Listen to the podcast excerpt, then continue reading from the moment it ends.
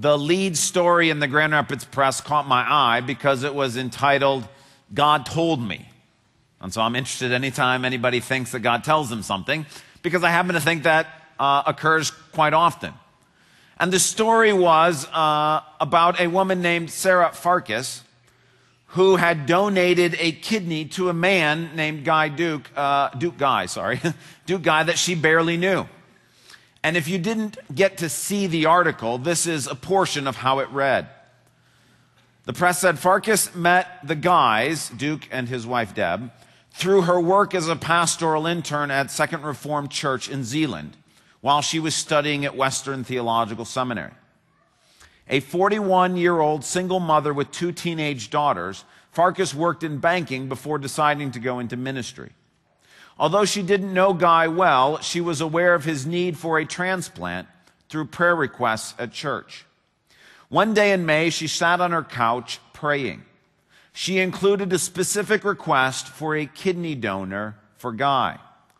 That's when she heard God's voice. It was very, very clear, she said. It was a question. He said, Why don't you give him one of yours? Farkas immediately began to shake and weep. She fell forward to her knees, flooded with feelings of warmth and peace. It just dawned on me that, wow, I was in the presence of God, she said. The article goes on to say that because uh, Farkas and uh, Duke Guy are not related, the odds of them being a match for one another was something like 1 in 100,000. But because God was in it, uh, it turns out she was a perfect match to give him uh, her kidney. And as she broke the news to them, they were overwhelmed. And Duke's wife, Deb, said, we were just amazed that somebody would go through this and do this for us, said Deb Guy. It's major surgery. It means a couple of months off work. How do you thank someone for that? It's mind boggling. Now, as I read this article, two things really stood out to me. The first is, is that Sarah Farkas was being asked to do something that was quite difficult. This is major surgery. The article was being written after the surgery had taken place. And she was planning on being off work, like it says, for a couple of months. This was a difficult thing for her to go through. And the thing that stood out to me is she was going through this because God asked her to. But He asked her to do this not because she'd done something wrong, but because she'd done everything right. Here she is faithfully praying for this man who she doesn't know very well at all that he would find a kidney donor. And she's the one that God asks to do this. Meaning he asked her to walk this difficult road, not because she was sinning, but because she was doing everything she was supposed to do.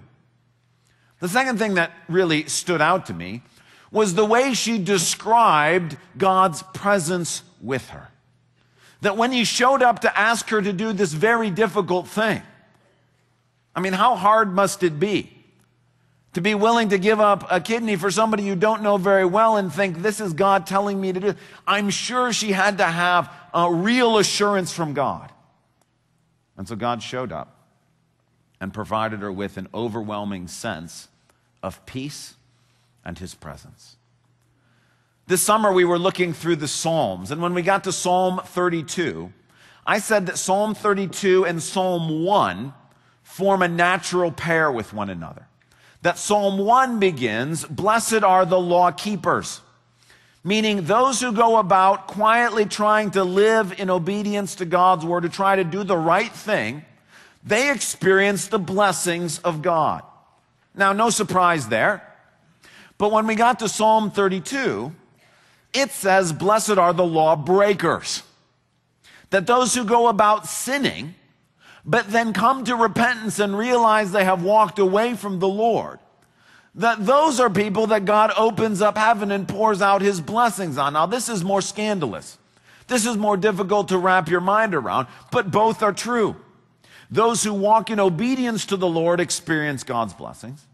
And those who, even though they sin, when they confess and humble themselves before God, experience the blessings of God's grace. Now, if you had continued in the Psalms, after Psalm 32, you would get to Psalm 34. And Psalm 34 has a different message. Its message is not, blessed are the law keepers, nor blessed are the law breakers. Its message is, blessed are what we would call the righteous sufferers.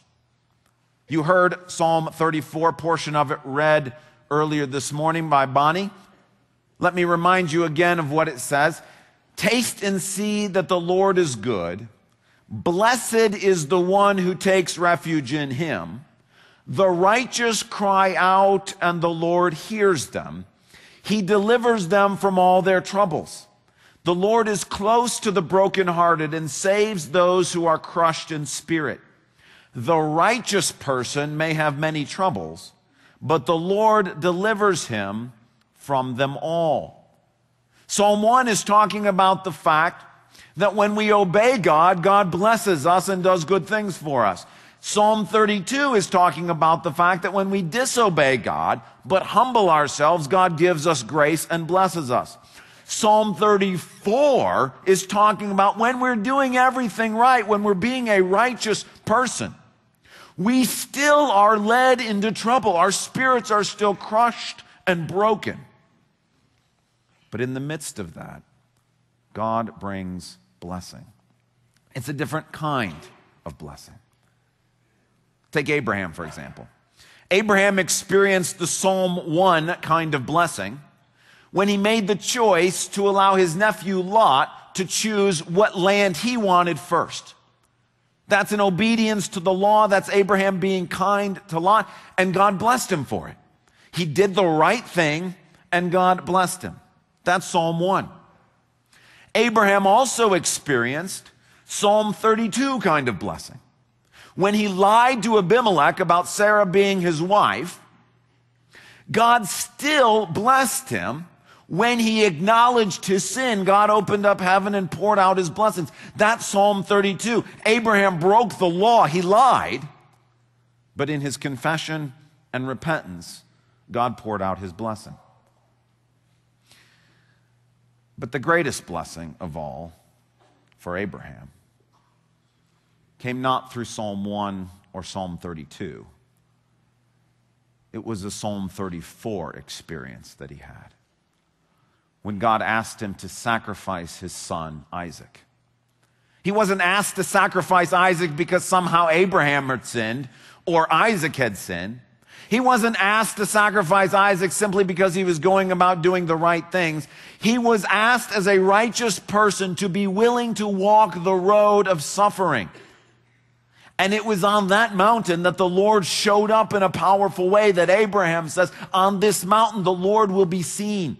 And on this mountain the Lord will provide. That it was through Psalm 34, that kind of blessing, that Abraham experienced this powerful time with the Lord. It's this third kind of blessing, the blessing of the righteous sufferer. Not necessarily the law keeper or the lawbreaker, but the righteous sufferer. This is the suffering that Peter had such a hard time wrapping his mind around when he was one of Jesus' disciples while Jesus was on earth.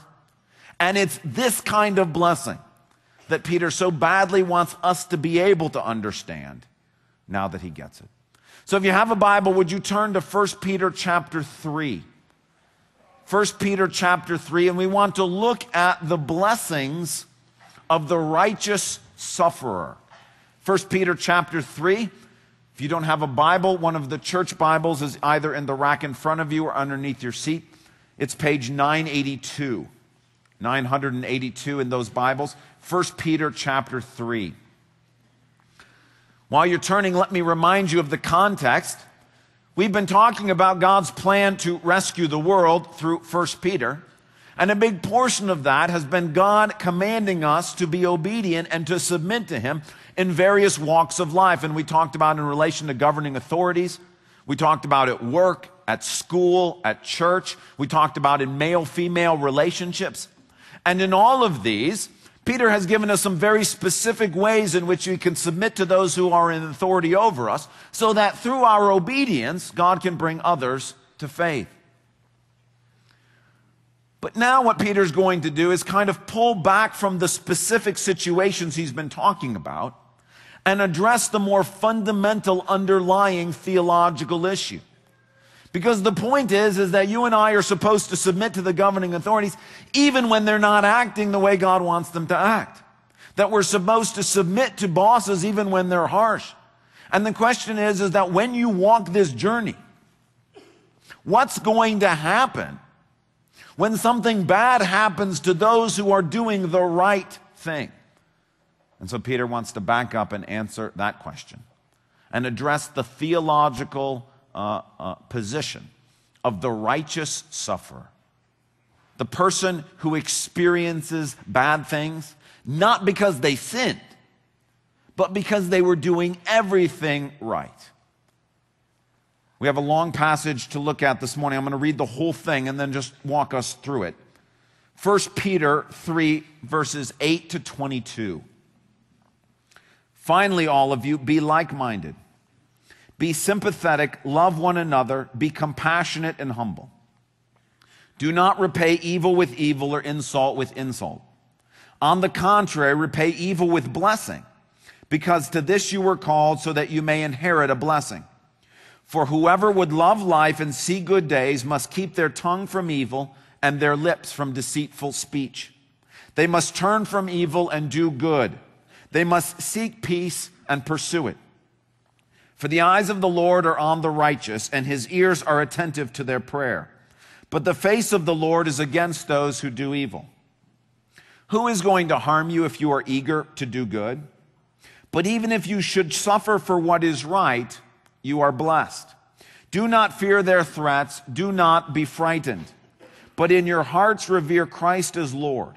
Always be prepared to give an answer to everyone who asks you to give the reason for the hope that you have.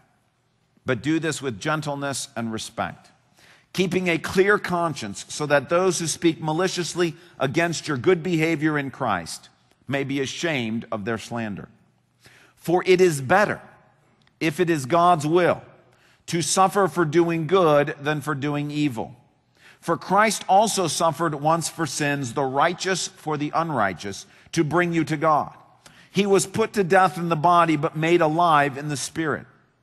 After being made alive, he went and made proclamation to the imprisoned spirits, to those who were disobedient long ago when God waited patiently in the days of Noah while the ark was being built. In it, only a few people, eight in all, were saved through water. And this water symbolizes baptism that now saves you also. Not the removal of dirt from the body, but the pledge of a clear conscience towards God. It saves you by the resurrection of Jesus Christ, who has gone into heaven and is at God's right hand with angels, authorities, and powers in submission to him. Now, this is a complex passage, but the central idea comes from verse 14. Now, verse 14 is following on from a quote from the Old Testament. It's a quote from the psalm we've been talking about, Psalm 34. Peter's quoting from that psalm, and he gives us the basic message, which is in verse 14. Even if you should suffer for what is right, you are blessed. In other words, blessed are the righteous sufferers. Blessed are those who suffer not for doing the wrong thing, but for doing the right thing. And the question is, how is someone who is a righteous sufferer experience God's blessings? If you're in the middle of a difficult situation that you're in, not because you did something wrong, but because God led you into that. Peter's saying you are blessed. But how does that blessing show up in our lives? two ways. The first is in verse 12. For the eyes of the Lord are on the righteous, and his ears are attentive to their prayer.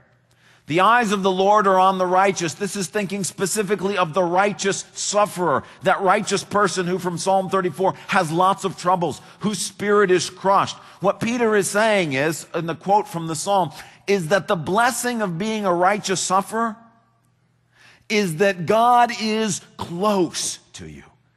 That God is near to us when we go through those things. That God makes his presence felt with us. this is why Abraham, when he's on the mountain getting ready to sacrifice Isaac, it's God who's inordinately close to him, who's inexplicably present with him. In a way he wasn't present when Abraham was lying about his wife or giving Lot his land, but when he was the righteous sufferer, God was near to him in a special way. It's the same reason why Shadrach, Meshach, and Abednego, when they are following God and as a result of being obedient, are thrown into a fiery furnace. Who is it that shows up with them? It's Jesus being near to them. That's this. God is especially close to the righteous sufferer. This is Mary being asked to walk the very hard road of giving birth to Jesus, not because she did anything wrong, but because she did everything right. It's God being near to her and close to her in a special way on this journey. It's Stephen testifying to the reality that Jesus is Lord and being stoned for it. That's the righteous sufferer. Well, in his death, heaven opens up. And he sees Jesus sitting at the right hand of the Father. Jesus is coming to, to get him, to be near to him. This is Sarah Farkas, kneeling in her living room being asked by God to walk a very difficult journey, not because she'd done anything wrong, but because she'd done everything right. And in the midst of it, God showed up in an overwhelming, powerful way. In a way he hadn't shown up to her the day before at the grocery store or at the library or just out walking in the park. In a special way, God showed up because she was being asked to walk the road of being the righteous sufferer. And the first reason why the righteous sufferer is blessed is because God says, I will walk with you. Not just in a general way that I walk with everybody, but in a special way, I will be near to you. I will pay attention to your cries in a unique way. I will watch what you are going through in a special way. The second reason why the righteous sufferer is so blessed, according to Peter, is verse 15. But in your hearts, revere Christ as Lord.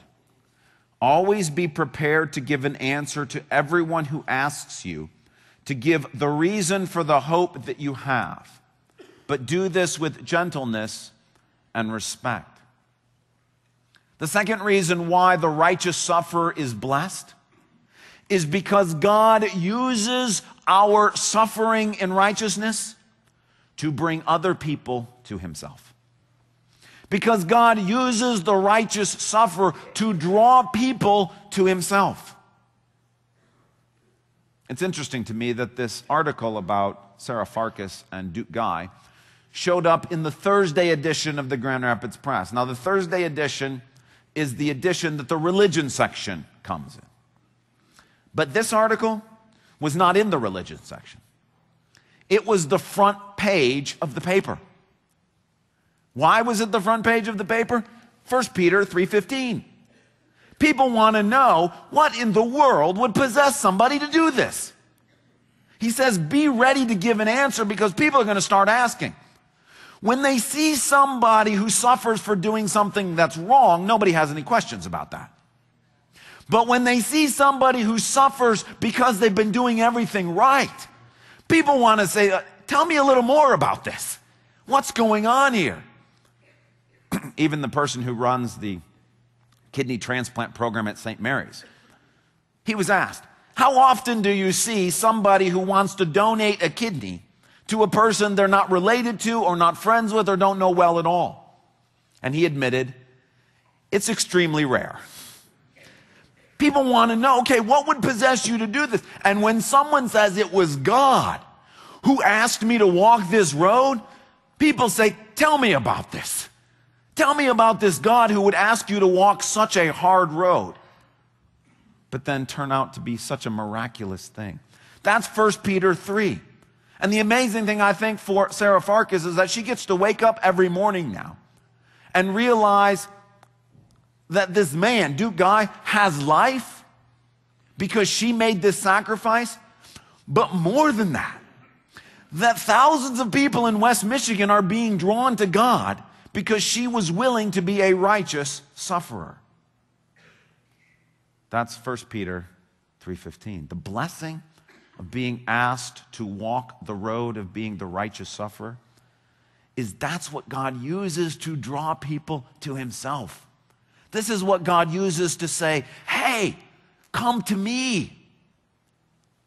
That's why the final verses of our passage are about baptism. Now, there's some confusing theological things going on here in these verses. I don't want to take the time to explain them all, so I simply wrote the explanations for them in your notes. At some point, not now, go back and read those, and I'll try to help walk through some of the questions that these passages at least brought up in my mind as I looked at them. But what I want to do right now is don't miss the main point because of the details. And the main point is Peter says baptism is the example of this. Think about this. Tom mentioned it earlier. What do you think Jesus thinks as he watches this baptism happen? As he looks at this uh, beautiful young child, as he looks at this special needs adult, do you know what he's thinking? He's thinking, it was worth it. It was worth it. Where was that child going to go without Jesus' death on the cross? What was going to happen to this the, to Carl without Jesus dying for him? That's why verse 18 says, For Christ also suffered once for sins, the righteous for the unrighteous, to bring you to God. Baptism is the sign that Jesus' suffering was worth it. That it was worth all he went through. The ultimate example of the righteous sufferer is Jesus. He did nothing wrong, yet had the worst life possible. And God used that to save you and to save me, to save them, to save everybody in the world who has faith in Jesus. And Peter's point is do you think Jesus thinks it was worth it? He does. He's overjoyed to be here, to watch this happen, to know that this is what he went through all of that for. And Peter's saying, Look, I finally get it. I finally get it. When Jesus was here, I told him, No, you don't want to suffer. Jesus is saying, Look, you don't understand. It's through my suffering that God will bring salvation. And without suffering, no one is rescued. Peter finally says, I get it. And not only does he get it about Jesus, he realizes we can follow Jesus in this. That when we choose the path of the righteous suffer, our suffering doesn't save anybody, but it does draw them to the Jesus who does save them. That Sarah Farkas's story is not going to save anybody, but it's going to draw them to the God who can save them. And the reason it draws them to that God is because that God is Jesus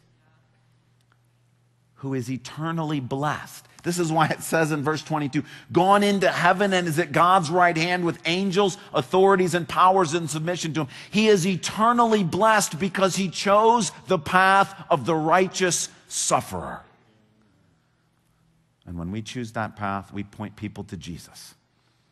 And when they see Jesus, they meet God and they experience salvation. So this raises just one question that everybody in this room has to answer if you're a believer in Jesus. And this is the question Are you and I willing to let God take us down the path of righteous suffering so that we might experience the blessing of His presence and the blessing of seeing Him rescue others through us? Are you and I willing? Verse 17, it is better if it is God's will to suffer for doing good. Are you and I willing to let God lead us down the path of trouble in life? To willingly enter into the darkness, not because we did something wrong, but because we did stuff right are we willing to say to God, You can take me there? Parents, grandparents. What this means is, are you willing to say to God, whatever it takes to bring my child or my grandchild to faith or back to you, I'm willing to go through?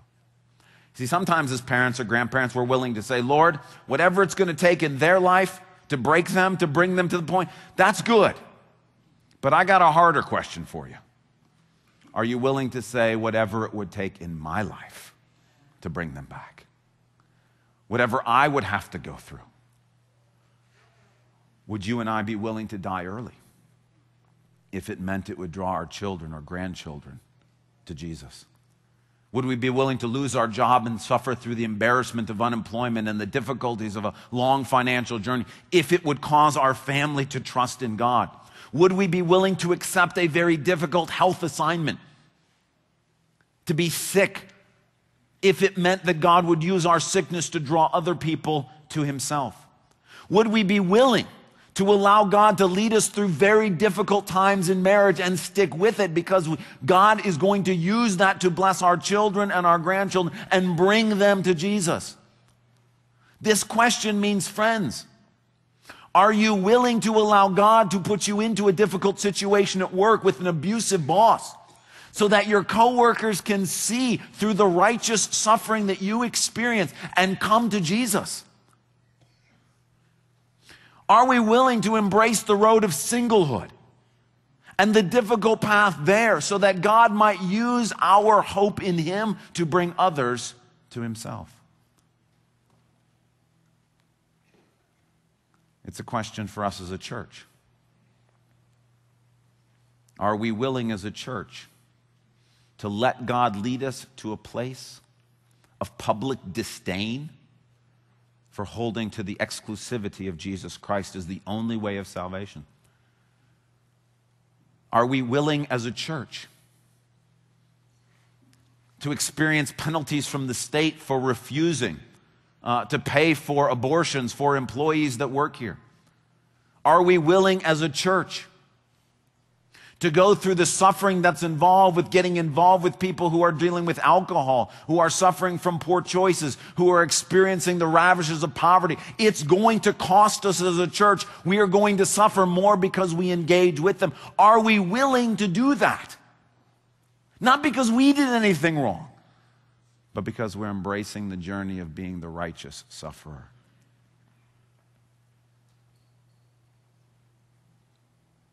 Now, after the sermon, everybody knows the right answer to the question Am I willing?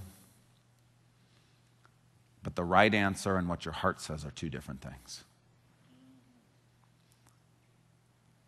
And what Peter is saying is look, the blessings of God that powerful experience of his presence, the nearness of God, the ability to see people around us, our coworkers, our family, our neighbors, our friends come to faith is unlocked through righteous suffering. Peter says, Don't be afraid. Don't be afraid to walk with God down that road.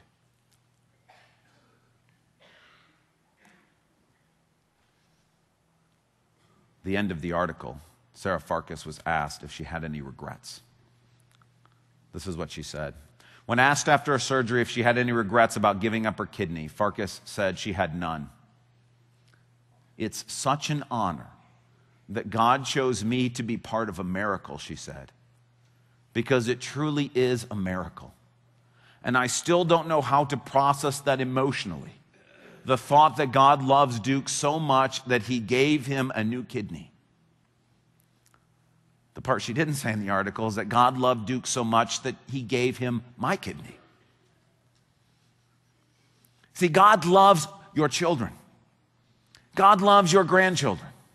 God loves your parents, your aunts, your uncles, your coworkers, your neighbors, the people in the city in Grand Rapids. He loves them enough to send his own son to die for them. But he also loves them enough to ask us to follow in Jesus' footsteps, to suffer as righteous people, so that he can use that to bring them to faith. Psalm 1 says, Blessed are the law keepers. And thank God for that. Thank God for that when we obey God's word, when we do what's right, God pours out his blessings in, his, in our life. Psalm 32 says, Blessed are the lawbreakers. That when we confess our sins, God is merciful, gracious, to pour out his forgiveness. And thank God for that. But perhaps more than anything else, God says, Blessed are the righteous sufferers.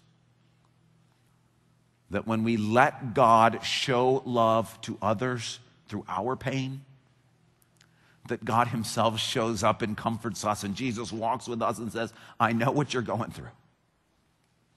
I know what you've been asked to do and I'm here to walk you through it every step of the way. And I can't wait to show you what I'm going to do through this.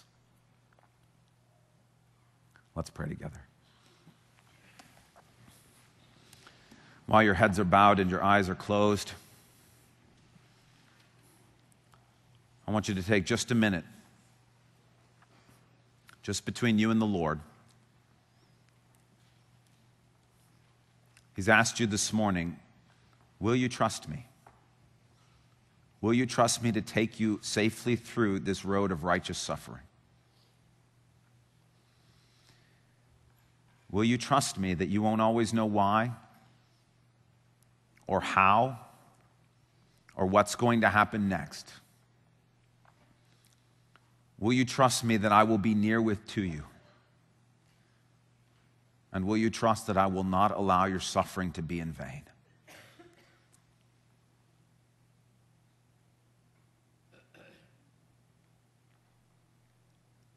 It's difficult to say to the Lord, Wherever you lead me, I will follow. Because Peter is telling us he will sometimes lead us down paths of righteous suffering.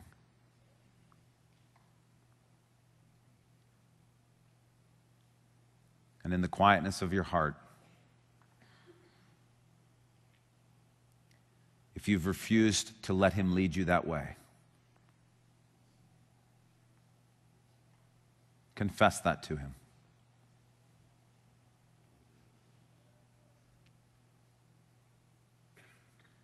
if you feel He may be calling you down that road, but you're scared.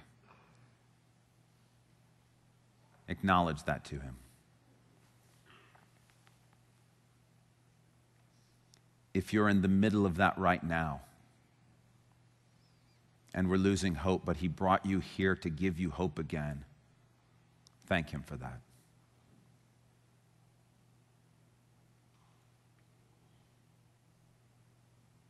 And if you've been through an experience where you've been asked to suffer not because you did something wrong, but because you did things right, and you experience God's blessing and saw Him use it to rescue other people, then praise Him for that.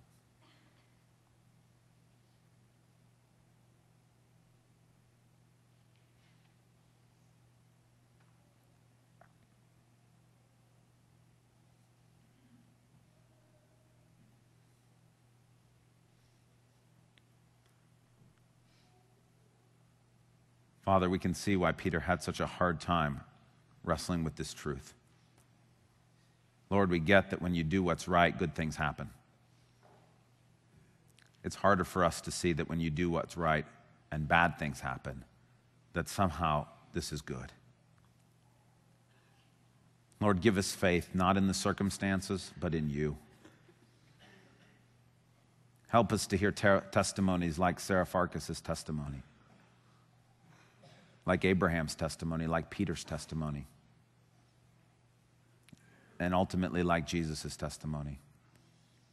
That when we're willing to suffer for doing what is right, we are blessed. God, for those who are going through that right now, be close to them as you have promised. Lord, I just told them that you promised to do this. Lord, I know that you cannot lie. And so I'm asking you to simply do what you've already said you're going to do. Even right now, be near to them. For those that you're asking to walk a difficult road who are scared, Lord, would you give them hope and confidence and assurance? Would you allow them to hear your voice speaking to them right now? Lord God, so they might trust in you each step of the journey. Lord, it is hard for us to say this, but we're willing. Not because we know it's all going to work out fine, but because we trust you. Amen.